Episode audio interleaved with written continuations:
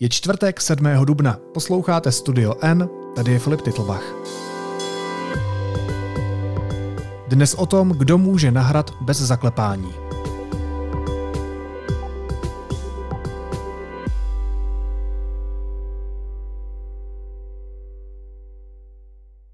Někteří vlivní čeští podnikatelé mají vstupní kartu do kanceláří na Pražském hradě. Nemusí tak policii nahlašovat, za kým chodí a jejich schůzky tak nejsou vedené v evidenci jako u ostatních návštěvníků. Zjistila to investigativní reportérka deníku N Zdislava Pokorná. Zdíšo, vítej, ahoj. Ahoj, díky za pozvání.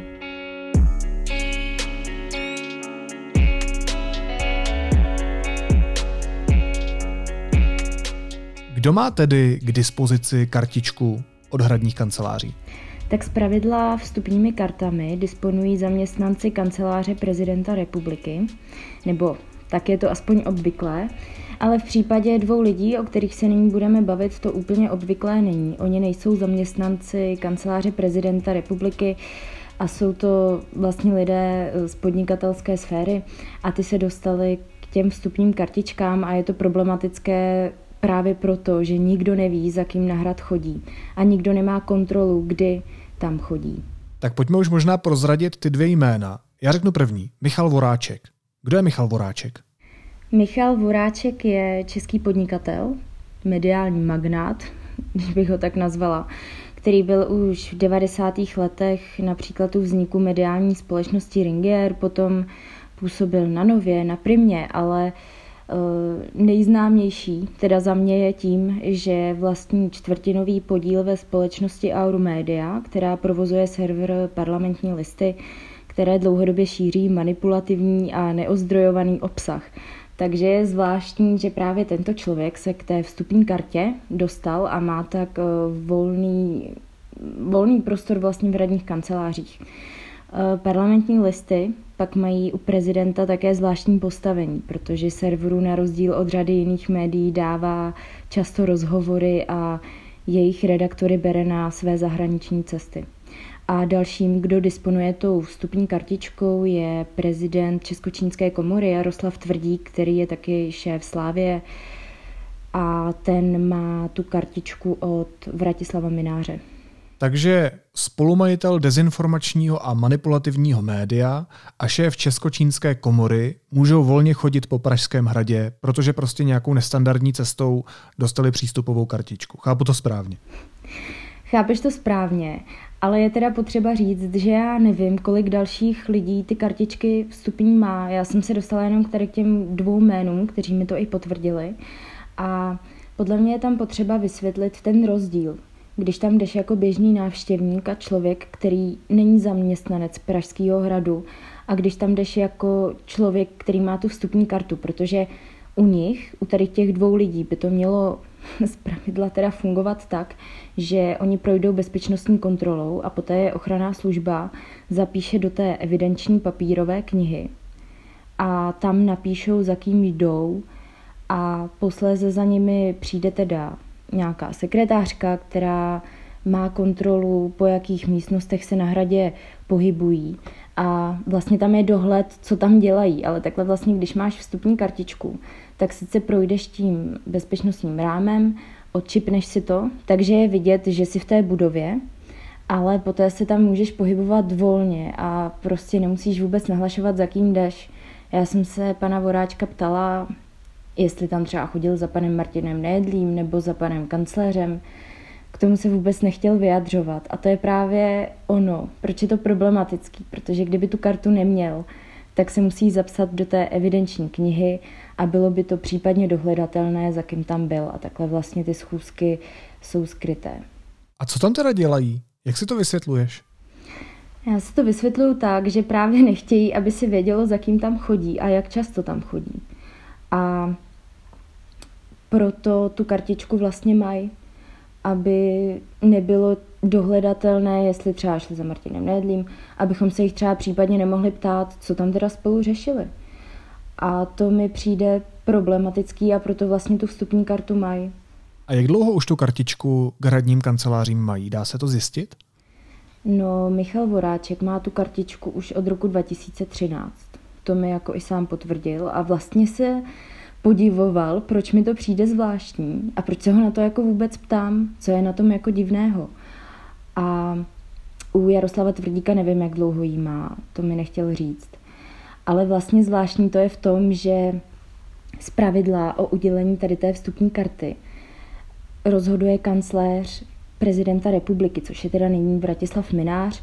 V minulosti tento post zastával Ivo Maté nebo pan Weigl a obou jsem se ptala, jestli pro ně bylo běžné dávat vstupní karty, které jsou teda uh, určené zaměstnancům, tak jestli bylo běžné, že by je dávali, dávali podnikatelům nebo prostě uh, dalším osobám. A oni řekli, že si to vůbec jako nedovedou představit, že by vlastně dali kartu někomu, aby se tam mohl volně pohybovat a nikdo prostě neměl dohled nad tím, co tam vlastně jako dělají.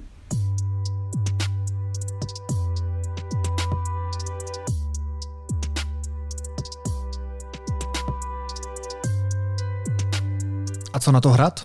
Já teda už po těch zkušenostech eh, s mluvčím hradu Jiřím Ovčáčkem nemám žádné iluze o tom, že by tento eh, námi placený úředník reagoval na dotazy novinářů, ale je tam aspoň někdo eh, v tomto hradním osazenstvu, kdo by nějak komentoval tuhle velmi nestandardní situaci?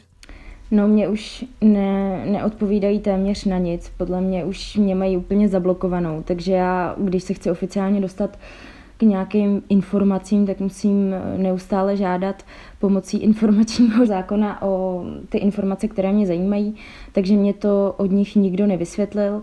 Já jsem si samozřejmě hned vyžádala soupis eh, lidí, kteří teda dostali také tu vstupní kartu, ale budu teda muset počkat, ale oni mi to nějak oficiálně neokomentovali. Um, a neuvažovala si o tom, že bys třeba taky zažádala o vstupní kartu, že bys potom třeba taky mohla zjistit oficiálně nějaké informace o tom, co se děje na hradě? Jo, že bych si zažádala o kartu a potom bych tam mohla chodit, jak by se mi chtělo. No, o tom jsem asi neuvažovala. Já když jsem tam v minulosti občas šla za někým na schůzku, to je teda už hodně dlouho, protože uh, oni se s lidma z deníku N nebaví, tak jsem právě musela projít tou bezpečnostní kontrolou, potom mě zapsali do té evidenční knihy a poté jsem čekala na tu sekretářku, než si pro mě došla a kdybych teda neměla tu vstupní kartu, tak bych se tam mohla jít, kam by se mi chtělo. Vlastně by se mi to docela líbilo, ale zatím o tom teda neuvažuju. Já bych případně měl taky zájem, takže pokud nás někdo poslouchá z hradu, eh, tak eh, dá se veřejně dohledat eh, adresa redakce, kam mi tu vstupní kartičku na Pražský hrad můžete poslat. Děkuju. Každopádně, Zdíšo, na hradě se teď děje v té poslední době daleko víc zvláštních věcí, tak pojďme si je postupně rozebrat krátce. Třeba cesta kancléře Mináře do Kataru tam mě hodně zaujala. Co víme o téhle cestě? My víme, že ta cesta se uskutečnila ve druhé polovině března a kancléř Minář tam měl prý předat Emírovi pozvání k návštěvě Česka. Neletěl tam ale sám, on tam jel se svým společným kamarádem, se kterým se znají z Kyjova, odkud oba pochází. Znali se už dlouho předtím, než prezident eh, vyhrál první prezidentskou volbu v roce 2013 a oba pojí vymahačský biznis. Eh, Martin Horák, kancléřův kamarád, s ním figuroval ve firmě Tesla Data Services, která vymáhala pohledávky pro pražský dopravní podnik a právě Horák také působil v další společnosti Credit Management, ve které se později ukázalo, že Minář v ní vystupuje jako jeden z akcionářů. Dalším vlastně projektem, který oba tyto muže spojuje, je nadační fond, který kancléř založil, myslím, že to bylo v roce 2004 a Horák působí ve vedení tohoto nadačního fondu. No a o té cestě my jsme se snažili zjistit, co tam přesně dělali. Oni tvrdí, že se tam teda snažili předat to pozvání, je ale podle mě potřeba říct, že Vratislav Minář už plánoval do toho Kataru odletět v roce 2020.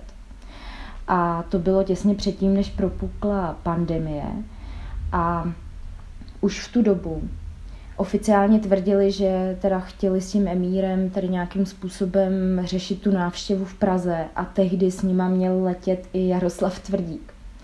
A hodně se tehdy spekulovalo, jestli právě Jaroslav Tvrdík, který působí ve vedení Slávě, tak tam neměl řešit eh, sponzora pro Slávě eh, s leteckou společností Qatar Airways. Takže v této souvislosti my jsme se i snažili dopátrat, jestli třeba náhodou nyní kancléř Minář právě neřešil eh, tady toho možného sponzora pro Slávy a bylo nám řečeno, že vlastně se to nestalo, že už eh, tady ta snaha, aby Slávie eh, byla sponzorovaná Qatar Airways je už dávno minulost a že to teda není na pořadu dne. Takže furt je otázkou, co tam řešili. Ale včera kancléř Minář vystoupil v XTV, Luboše Xavera Veselého, a on tam tvrdil, že vlastně vůbec nechápe, proč se ho novináři neptají na to, že vlastně chtěl jednat s pověřením prezidenta o dodávkách plynu pro Českou republiku. Což mě teda zarazilo. E, nevím, jestli to tam teda fakt řešil, ale ptala jsem se ministra průmyslu Síkely a on mi řekl, že vlastně on žádnou takovou informaci neměl, ani úřad neměl takovou informaci, že by tam tohle případně řešil. Takže celá ta jeho návštěva je prostě zahalena tajemstvím jako vždy. Ano, eh, pan Vratislav Minář je vždy překvapený, na jaké otázky se ho novináři ptají. Eh, zajímá mě ještě jiná otázka v téhle souvislosti. Informoval vedoucí kanceláře prezidenta o téhle cestě českou vládu, která je odpovědná za zahraniční politiku? Neinformoval. On o tom neinformoval úřad vlády ani ministerstvo zahraničních věcí, ačkoliv, jak si říkal, oni jsou odpovědní za naši českou zahraniční politiku. A je to podle mě problematický, protože Hrad nemá vlastní zahraniční politiku a měl by své kroky kooperovat s vládou a s ministerstvem zahraničí. A taky jsem se ptala velvyslance v Kataru Jaroslava Syra, jestli o tom věděl, že tam vlastně hradní kancléř vůbec jede. A ten z té jeho návštěvy byl taky překvapen a říkal, že vůbec nic netušil a že taky neví, co tam vůbec dělal. Takže to je takové zvláštní. Říkal jsem, že probereme několik zvláštních věcí, tak já budu pokračovat. Velký rozruch vyvolalo před pár dny oznámení hradu o udělení milosti Miloši Balákovi, šéfovi lesní zprávy Lány, který byl pravomocně odsouzen za ovlivňování veřejné zakázky. I o tom jsme mluvili ve studiu N před několika dny. Zajímalo by mě, jestli se tahle kauza nějak vyvíjí, nebo prostě Miloš Zeman dal milost a šlus a konec?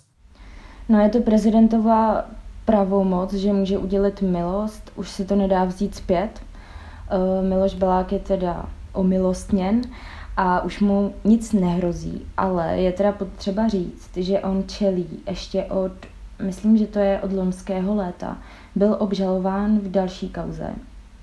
A podle obžaloby porušil zákon také v souvislosti s těžbou kamene v Lánské oboře. A v případě, pokud by mu byla prokázána vina, tak za to odsouzení by mu hrozilo až pět let vězení. Takže vlastně to je další případ, který ho čeká. A ten soud by měl být, eh, myslím, že by to mělo být jasné v následujících měsících. Tam potom bude otázka, jestli by, pokud by teda měl jít do vězení, tak zda by dostal další milost. Ale eh, v souvislosti s tou milostí eh, žádné nové události se nestaly. Jenom bych teda možná připomněla, že jsme mluvili s panem Šlachtou. Jehož útvar tehdy tu 200 milionovou zakázku řešil, byl vlastně na počátku toho případu. A byl to vlastně první člověk, který na jméno řekl, že když nasazovali odposlechy v kanceláři pana Baláka, tak eh, zaslechli, jak minář mu diktuje, jaké firmy se mají zúčastnit výběrového řízení na projektovou dokumentaci. Takže to mi přišlo jako zajímavý, abych to tady zmínila, protože to jsme vlastně popisovali minulý týden.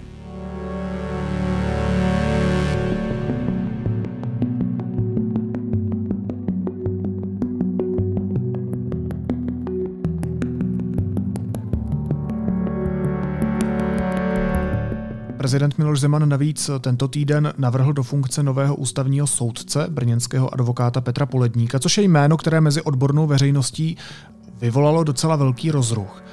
Z jakého důvodu, jak si překládáš tohle? Poledník je experty vnímán jako kontroverzní advokát. A to z několika důvodů. On totiž před soudy zastupoval podvodné společnosti, které slibovaly klientům levnou propagaci a pak z nich pomocí různých triků jako jsou třeba smlouvy napsané drobným písmem, vymáhaly desítky tisíc. No a brněnský advokát eh, také roky pracoval jako soukromý rozhodce ve sporech splátkových firm s dlužníky. Takže vlastně ty experty pobouřilo, proč právě takovýhle člověk s touto minulostí by se měl stát ústavním soudcem.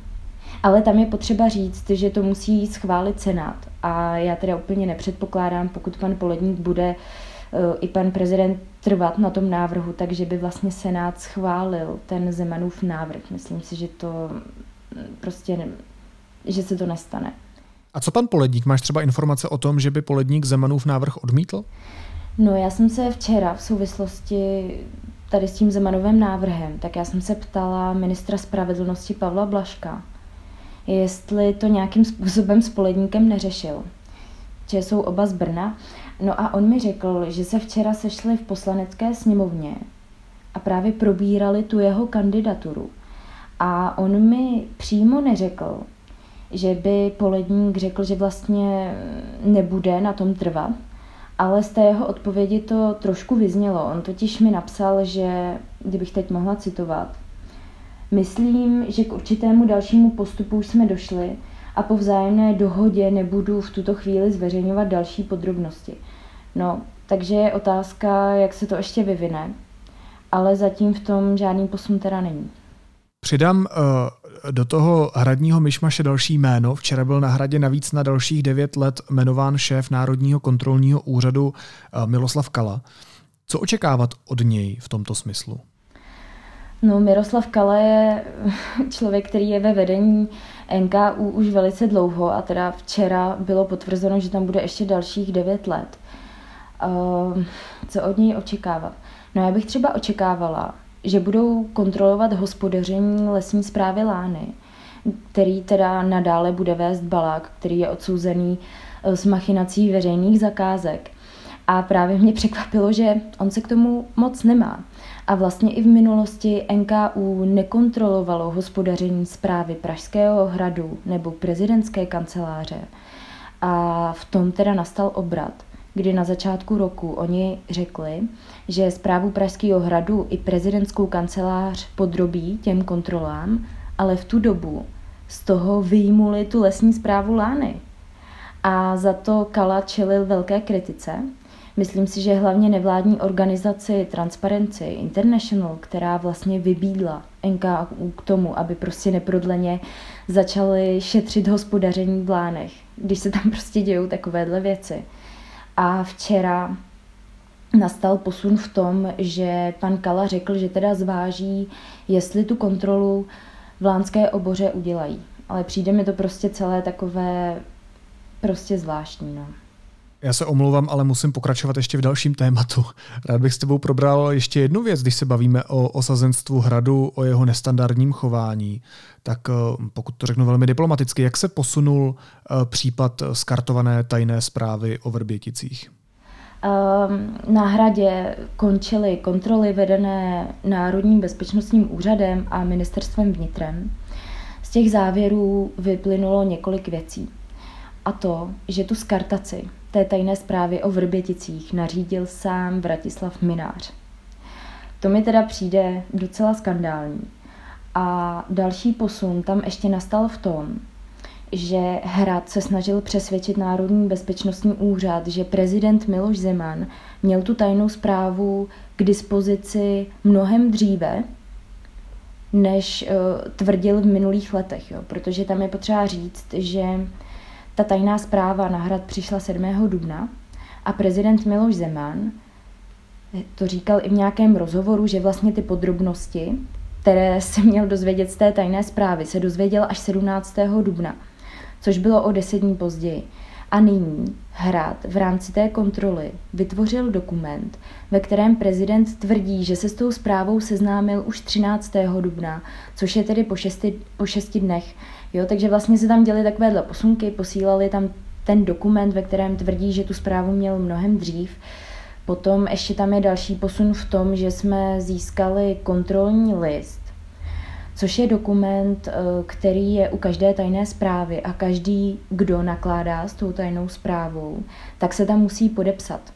A správně by tam měl být podepsaný i prezident, který tu zprávu teda měl číst, ale on tam podepsaný prostě není. Takže to jsou za mě takové hlavní posuny v té vrbětické kauze. No, my jsme tady schrnuli několik kauz, které se na hradě udály v poslední době. Není jich málo, evidentně. Když se na to podíváme jako na ucelený obraz, tak Jak to můžeme číst, že už je na hradě všem úplně všechno jedno, že s blížícím se koncem politické kariéry Miloše Zemana ztratil on i to jeho okolí poslední zbytky studu, poslední zbytky zábran? Tak prezident Miloš Zeman ví, že je to jeho poslední rok, už tam prostě nebude následující uh, rok a ví, že ho nikdo za nic nemůže soudit. Vlastně si může dělat jakákoliv rozhodnutí, která chce v rámci teda zákona a jeho pravomocí, které má. Mám pocit, že se snaží uspokojit své okolí a to je vidět právě na té udělené milosti Milošu Balákovi. A je možné, že prostě takovéhle následující kroky budou pokračovat. Já mám prostě z toho pocit, že oni to na hradě vnímají tak, že prostě po nás přijde potopa, neostýchají se udělat jakýkoliv krok, protože, jak jsem říkala, prezidenta už neodsoudí. Takže podle mě tento rok bude velmi, já nevím, jak to říct, šťavnatý v těch krocích, které budeme sledovat. Prostě to bude hodně zajímavé. Pro novináře to určitě bude šťavnatý rok. Hostem podcastu eh, byla reportérka deníku N Zdislava Pokorná. Zdíšo, moc ti děkuju a měj se hezky. Ahoj. Díky za pozvání. Ahoj. A teď už jsou na řadě zprávy, které by vás dneska neměly minout. Přes 24 tisíc vagónů s obilím, olejem či železem čeká na západní hranici Ukrajiny na export do Evropy. Válka ale napadené zemi brání svou produkci vyvážet, protože hlavní spojovací body jsou zablokované nebo zničené Rusy. Vláda se shodla na snížení spotřební daně na naftu a benzín až na minimum, které povoluje Evropská unie. Daň z litru nafty by tak mohla klesnout o 1,6 koruny. Důvodem jsou rostoucí ceny pohoných hmot. Návrh musí ještě projít oběma komorami parlamentu. Státní zdravotní ústav zaznamenal kombinovanou variantu subtypů koronaviru Omikron označovanou XE. Má být asi o 10% nakažlivější než Omikron. Obvodní soud pro Prahu 1 nařídil dezinformátorce Nele Liskové, aby se omluvila místo předsedkyni sněmovny Olze Richterové za šíření lživého příspěvku o jejich výrocích. Informoval o tom server iDnes. Lisková má také zaplatit Richterové 50 tisíc korun a byly vyhlášeny vítězné fotografie World Press Photo 2022. Fotografií roku se stal snímek Amber Bracken pro New York Times, který zachycuje šaty zavěšené na křížích připomínající děti, které zemřely ve škole pro domorodé obyvatele v kanadské britské Kolumbii.